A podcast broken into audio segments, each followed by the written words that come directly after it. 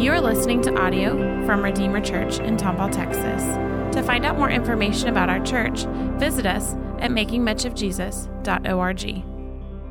It's good to see you. I ask you to please take your Bibles and go to Galatians chapter 1. If you don't have a Bible, that's okay. You can grab a Bible there on the ground next to you. You can go to page 1031. 1031. Well, today, I think, is a very good day to enjoy God and His radical grace. And that's what the book of Galatians is showing us. You know, we can know uh, how to define grace and give a Sunday school answer for grace, but once the, once the shock waves of grace knock you over and bring you back up, you are different. You see the world differently. The Bible reads different. Songs sound sweeter. Christians actually become enjoyable to be around.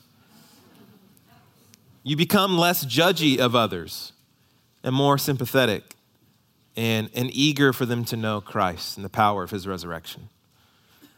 Because, listen, I think this is a big problem in the Bible about that Christianity and religion, morality, it doesn't change us. Jesus does.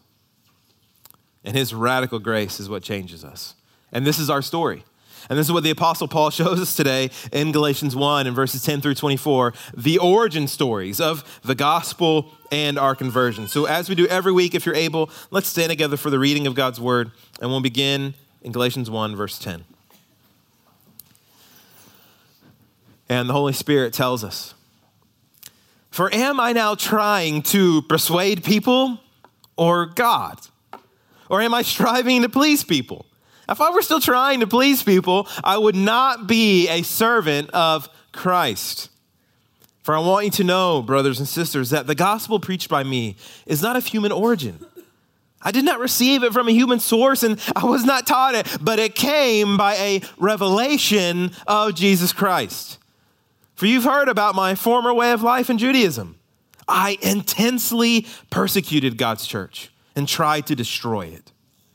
I advanced in Judaism beyond many contemporaries among my people because I was extremely zealous for the traditions of my ancestors. But when God, who from my mother's womb set me apart and called me by his grace, was pleased to reveal his son in me so that I could preach him among the Gentiles, I did not immediately consult with anyone. I did not go up to Jerusalem to those who become apostles before me. Instead, I went to Arabia and came back to Damascus. Then, after three years, I did go up to Jerusalem to get to know Cephas. This is Peter. I stayed with him 15 days, but I didn't see any of the other apostles except James, the Lord's brother. I declare in the sight of God, I am not lying in what I write to you. Afterward, I went to the regions of Syria and Cilicia. I remained personally unknown to the Judean churches that are in Christ. They simply kept hearing. He who formerly persecuted us now preaches the faith he once tried to destroy, and they glorified God because of me. Let's pray together. Holy Father, help us now as we hear this word. Would you show us today what your radical grace means for us right now, in this time, and in this place? Help us, King Jesus. And it's in your mighty name we pray. Amen. You may be seated. I am so thankful for the veterans of our country and the veterans in this church. We had Larry Curley, he was in the first service. If you're a veteran today, would you stand? If you've served in the military, would you stand so we can honor you? Thank you.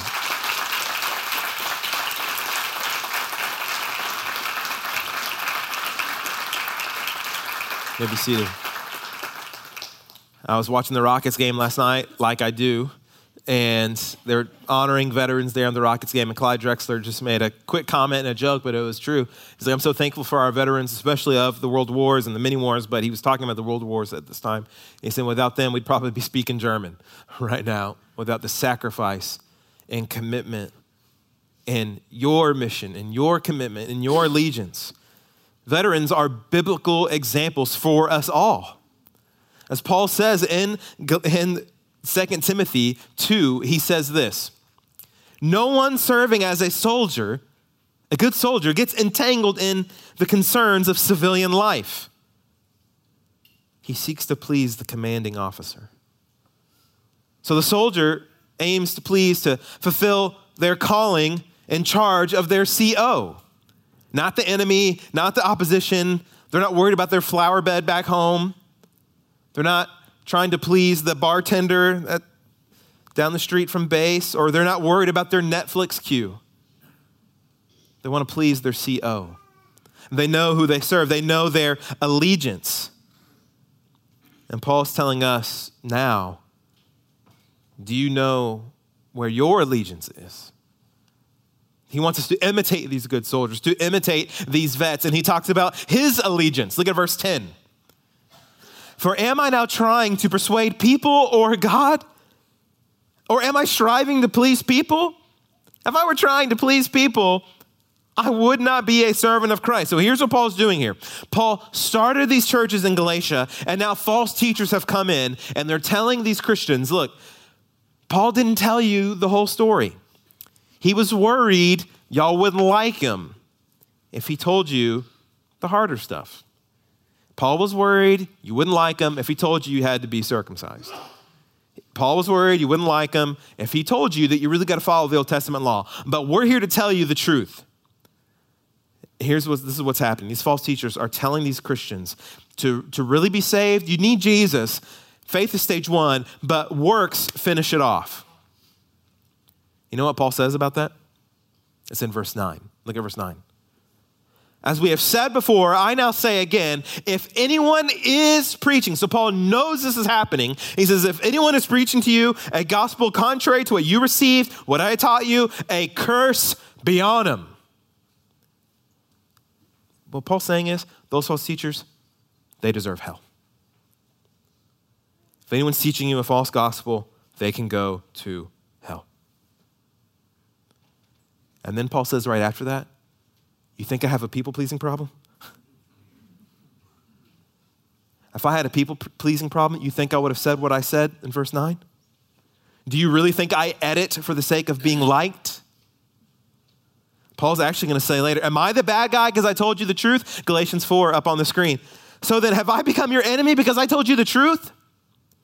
No, these false teachers, they court you eagerly, but not for good. They want to exclude you from me so that you would pursue them. They just want you to follow them, but I want you to follow Christ.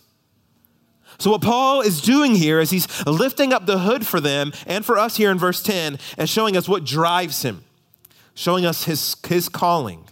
Look at verse 10 again. Am I trying to persuade people or God? It's an odd sounding verse, isn't it? Like, what's the answer of this verse? Uh, people.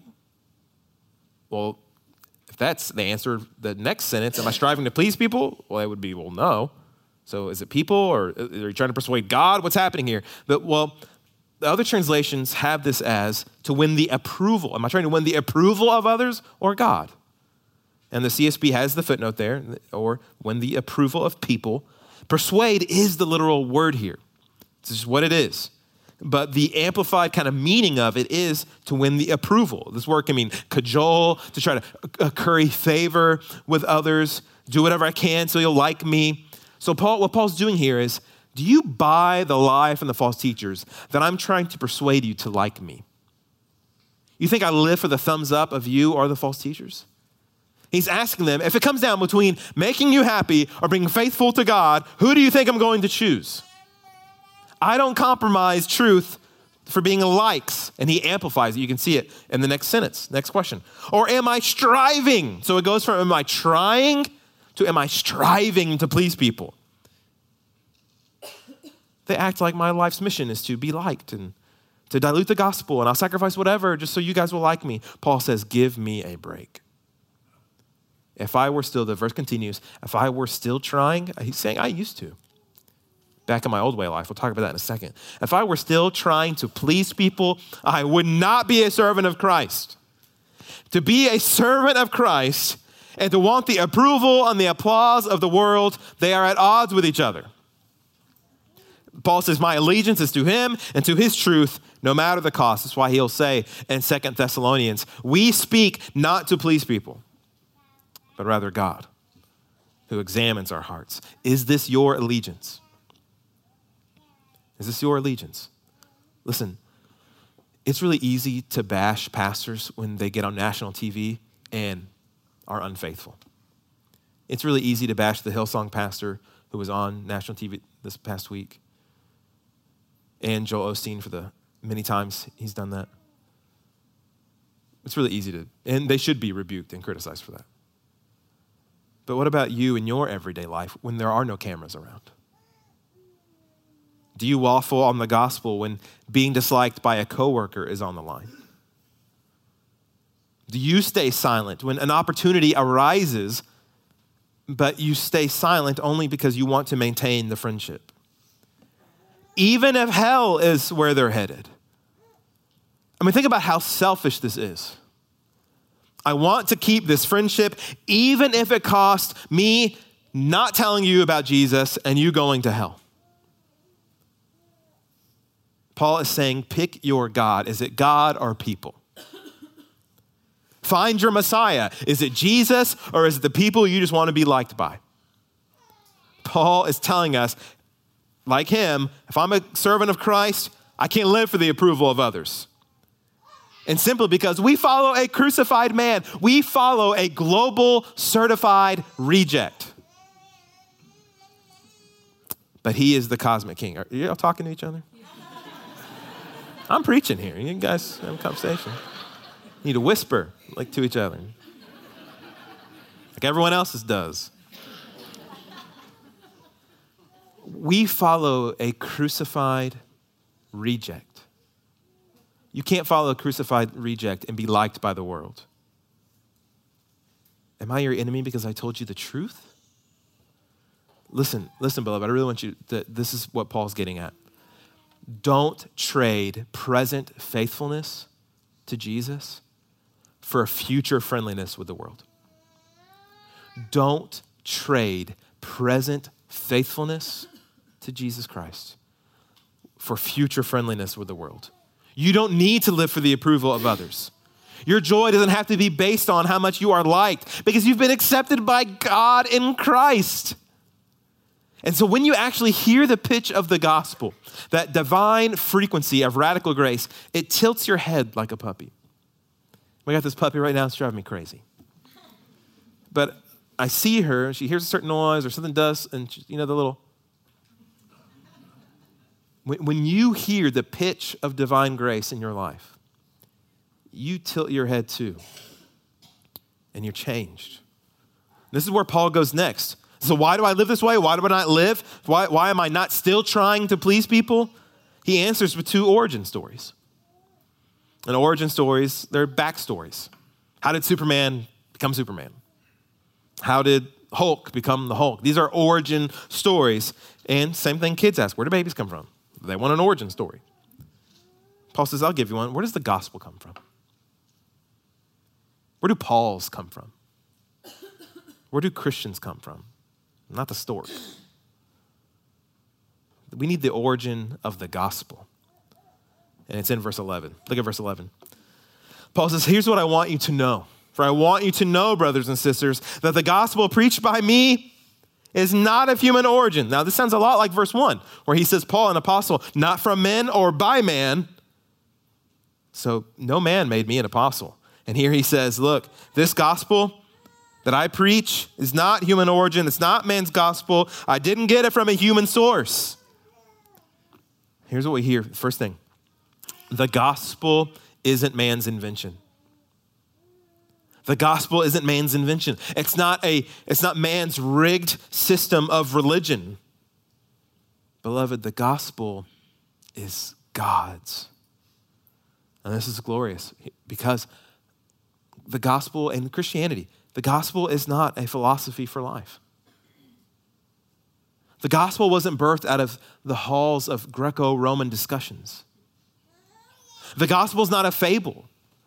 It's not a tale written for little boys and little girls how to get good manners. The gospel is not man's ideas about God, but it is God's way to save man.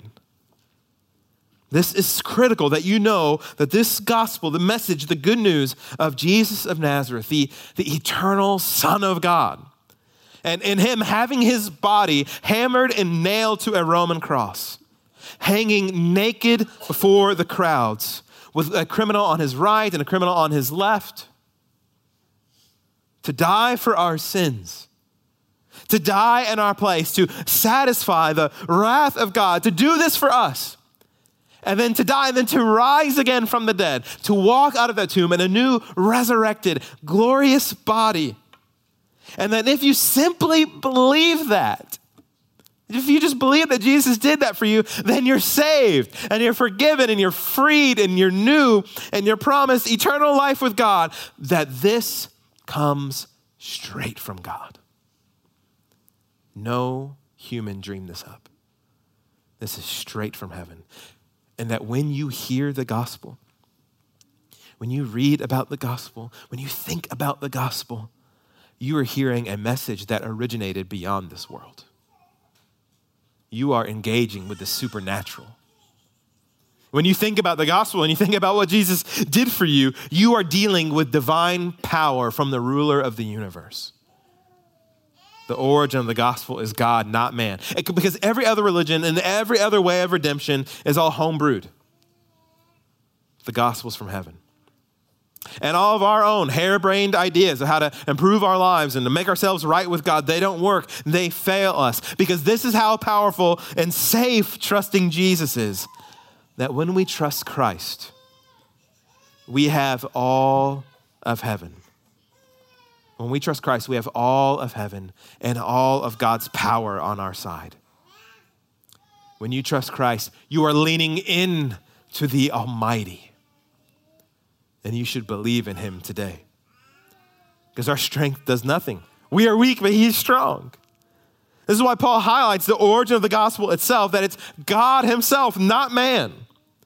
Because false teachers are saying, you know, Paul, he, he learned some stuff he learned the gospel from headquarters in Jerusalem, from HQ, but he forgot some things. He forgot about circumcision, he forgot about law keeping. Paul says, No, I didn't. Look at verse 12. So the gospel is not from man, verse 12, and I did not receive it from a human source. I wasn't taught it, but it came by a revelation of Jesus Christ. So Paul says, No one taught me the gospel either. Peter didn't tell me about it. Not any of the 12 disciples. I, I, the, the gospel wasn't telephone gamed to me. We know the telephone game. One person starts with a word or phrase and it kind of goes around. You can only say it once. You have to whisper it to that person. You know, you start with something like Reese Witherspoon and it ends up like Cheeseburger Town or something by the end. Paul says, I was not telephoned the gospel.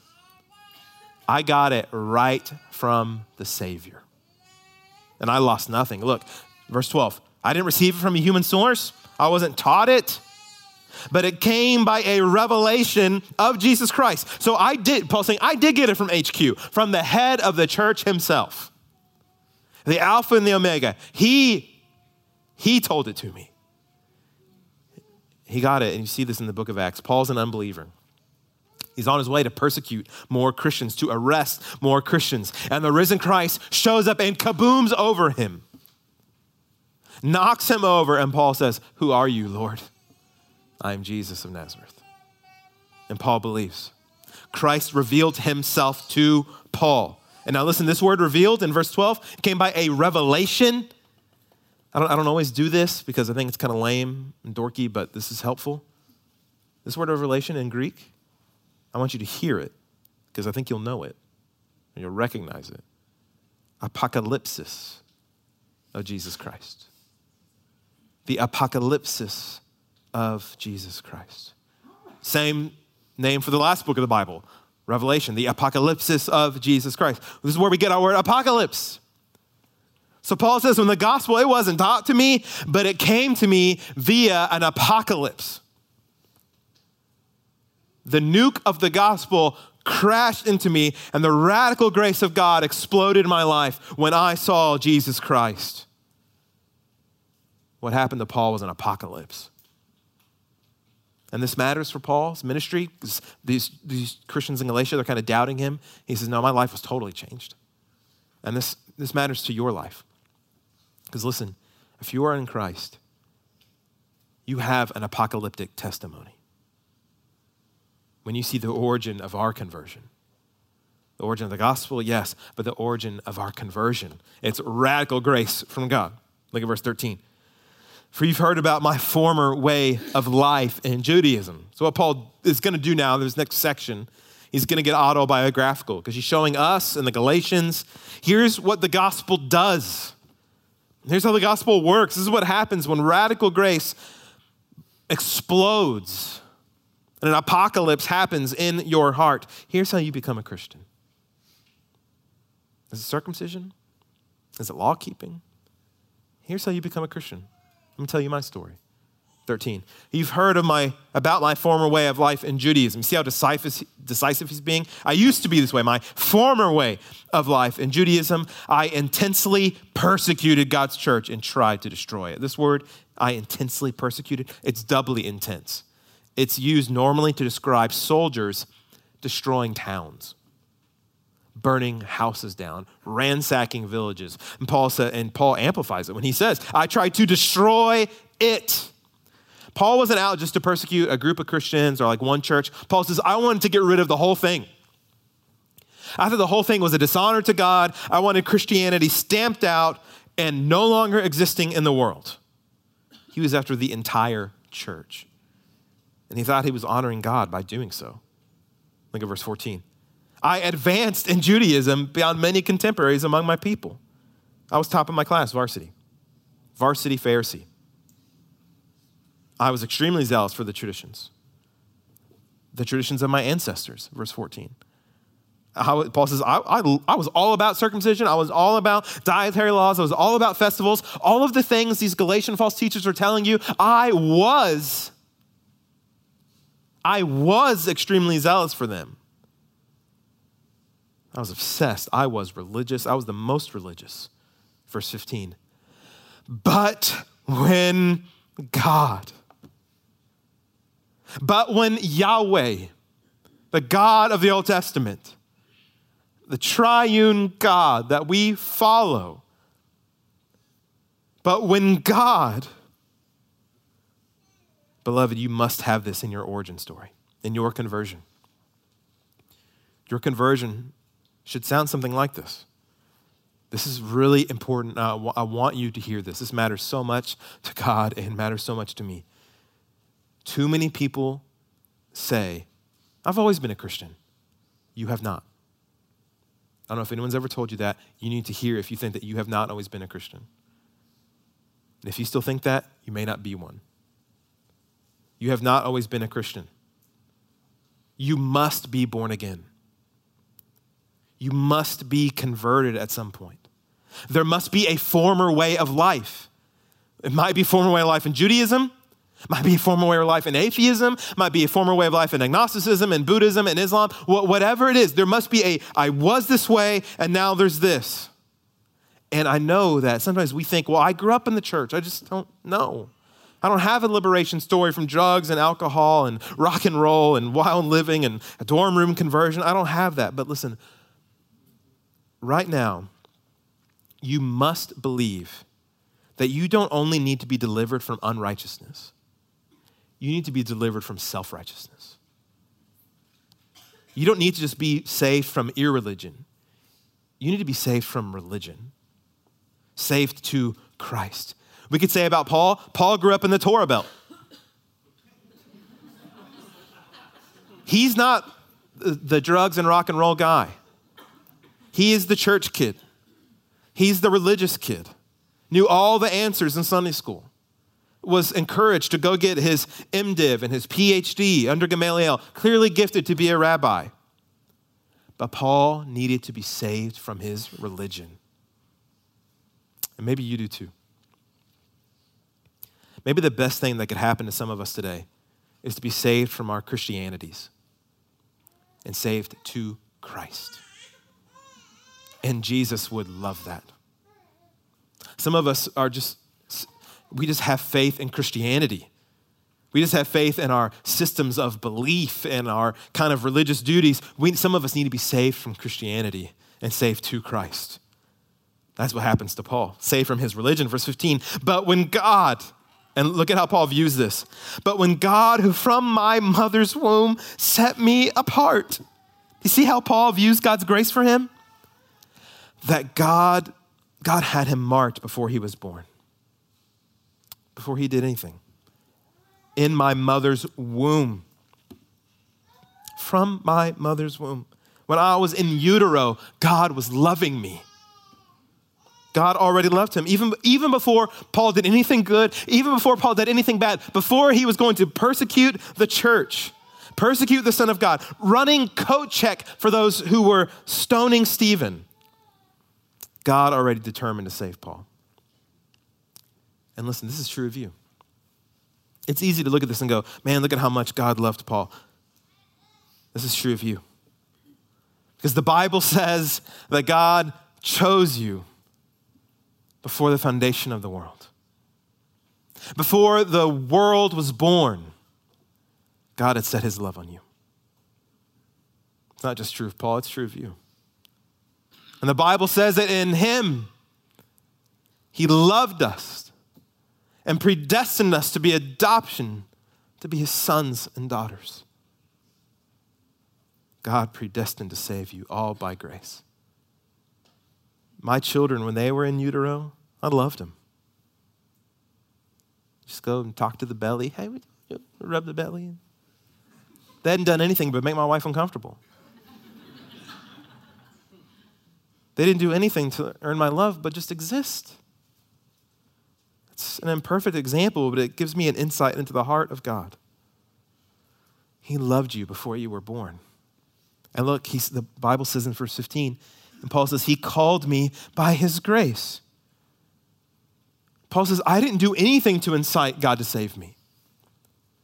He was on his way to arrest and kill more Christians. I don't think he could be doing anything worse. And God saves him. You don't do anything to incite or to ignite God's love for you. He just loves.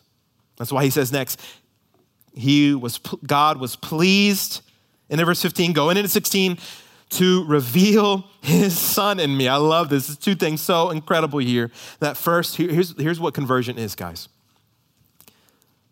You know, I remember a friend was we were working together at Starbucks, and she was interested in becoming a Christian, and we're talking, and she says, "You know, um, I'm actually going to become a Christian tomorrow." I said, "You are? How are you going to do that?" Well, I'm going to go to this Catholic church down the street. They have a little class. I'm going to take that and be done. Say, you don't, you don't have to do that. I don't? No. What do I have to do to be saved? Okay. Why don't you come over to our house? We'll have dinner. Natalie make food. It'll be great. We just open the Bible. We start reading Ephesians 2, and she starts laughing. I'm like, oh boy, is this like a demonic thing? What's going on? Like, why are you laughing? She goes, if Jesus did that for me, I believe. Because, friends, conversion is that faith encounter with the crucified and risen Christ. Pleased to reveal his son in me. Not a concept, not a data point, not a theology, but the son himself revealed to you and in you. Isn't that bizarre? That it'd make more sense to us if he says he was pleased to reveal his son to me. But he says, in me. Because when you hear the gospel and you hear about Jesus and what he did for you, you see him by faith and you realize he's got me. He's, he's here. See him and I love him and I don't know why. You just kind of know I, need Jesus. That's conversion. And that's what is needed. Have you been converted? Has Jesus been revealed to you by faith? Notice the difference here in Paul's life. Let, us get nerdy again. Look at these subjects in verse 13, the subjects of these sentences. I intensely persecuted God's church. Verse 14, I advanced in Judaism because I was extremely zealous. And the subjects changed in verse 15. God loved me from my mother's womb. God called me. God was pleased to reveal his son in me.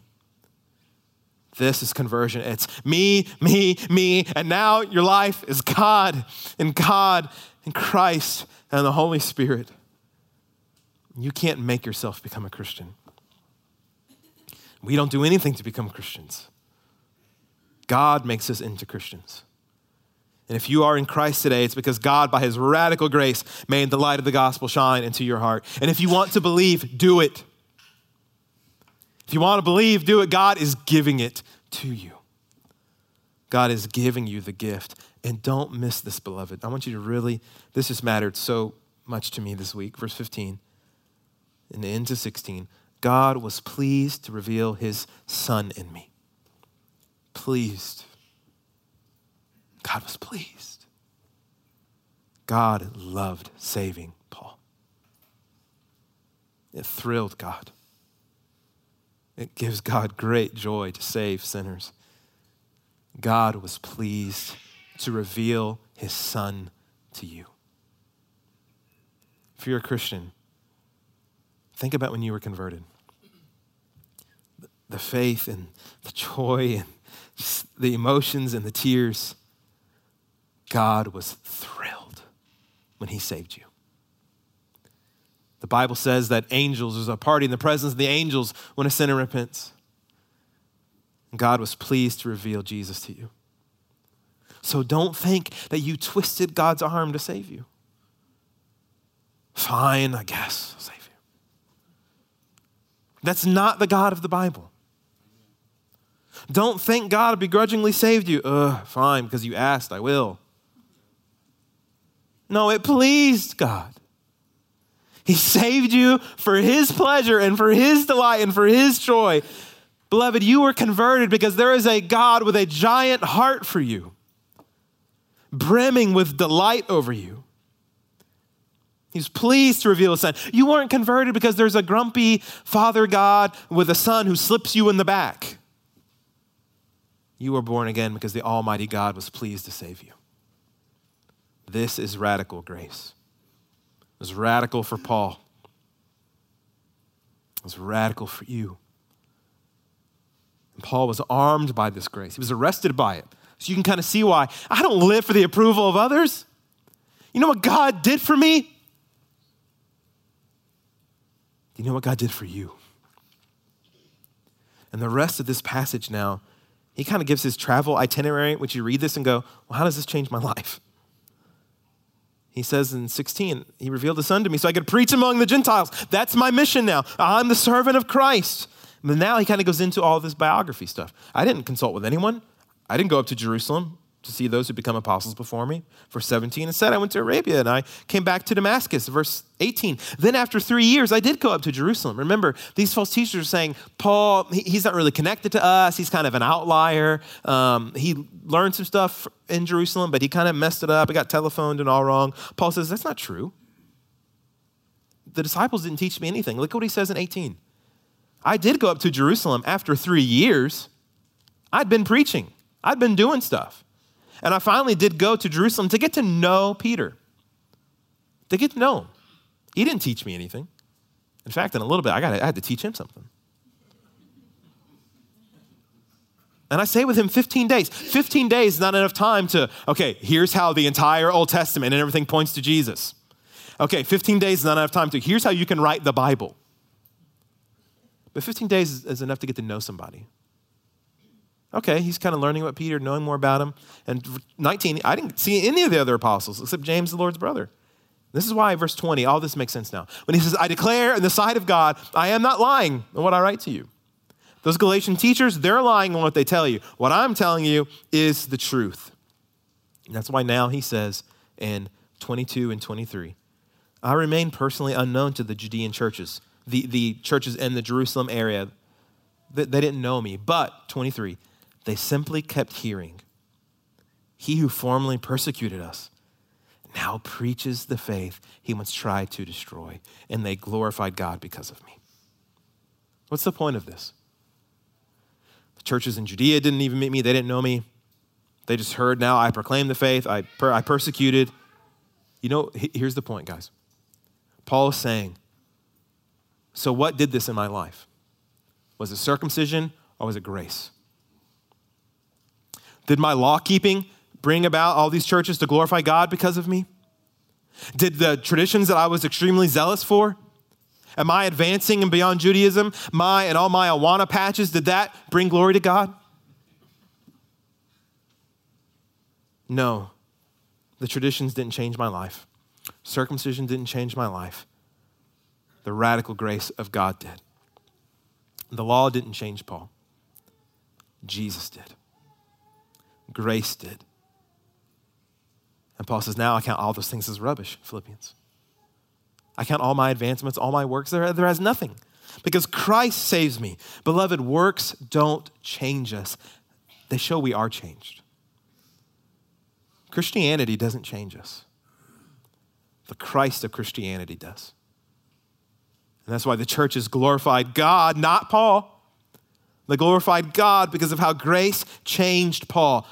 Your origin story, your conversion brings glory to God no matter how sketchy it is. They're using Paul's past against him. I mean, he used to persecute us, he doesn't get it yet. Paul's past is pretty scary. But listen, your past doesn't discredit the gospel, it actually gives credibility to the gospel because it shows us this is God's grace. So radical, scandalous grace, incredible grace so you can see why Paul says, I don't live for man's approval. I'm Christ's servant. I'm a veteran of spiritual warfare.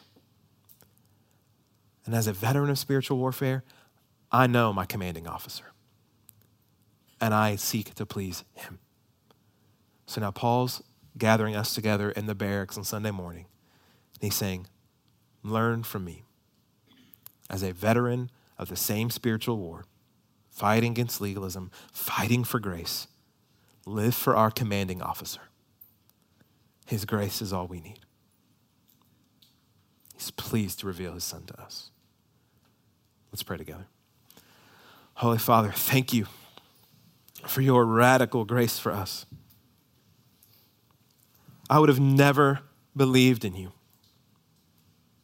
if it were not for you. I would have never loved you if it were not for you revealing the Son to me. I would have never picked up a Bible. I would never walked into a church. I would have never done anything. I would never pray. I would continue to hate you if it were not for you revealing yourself to me. Lord, today, would you, would you reveal your Son to someone here? Maybe save them from their religion, save them from their version of Christianity. Save them to your Son. Give them faith now, Lord. Lord, thank you. Thank you for your mighty grace. And would you help us now to live for our commanding officers, to live for you, to not, not the approval of others, but to step out from radical grace and with radical grace to radical obedience and mission and discipleship with you, no matter the cost. Help us, King Jesus. It's in your mighty name we pray. Amen. Thank you for listening. To find out more information about our church, visit us at makingmuchofjesus.org.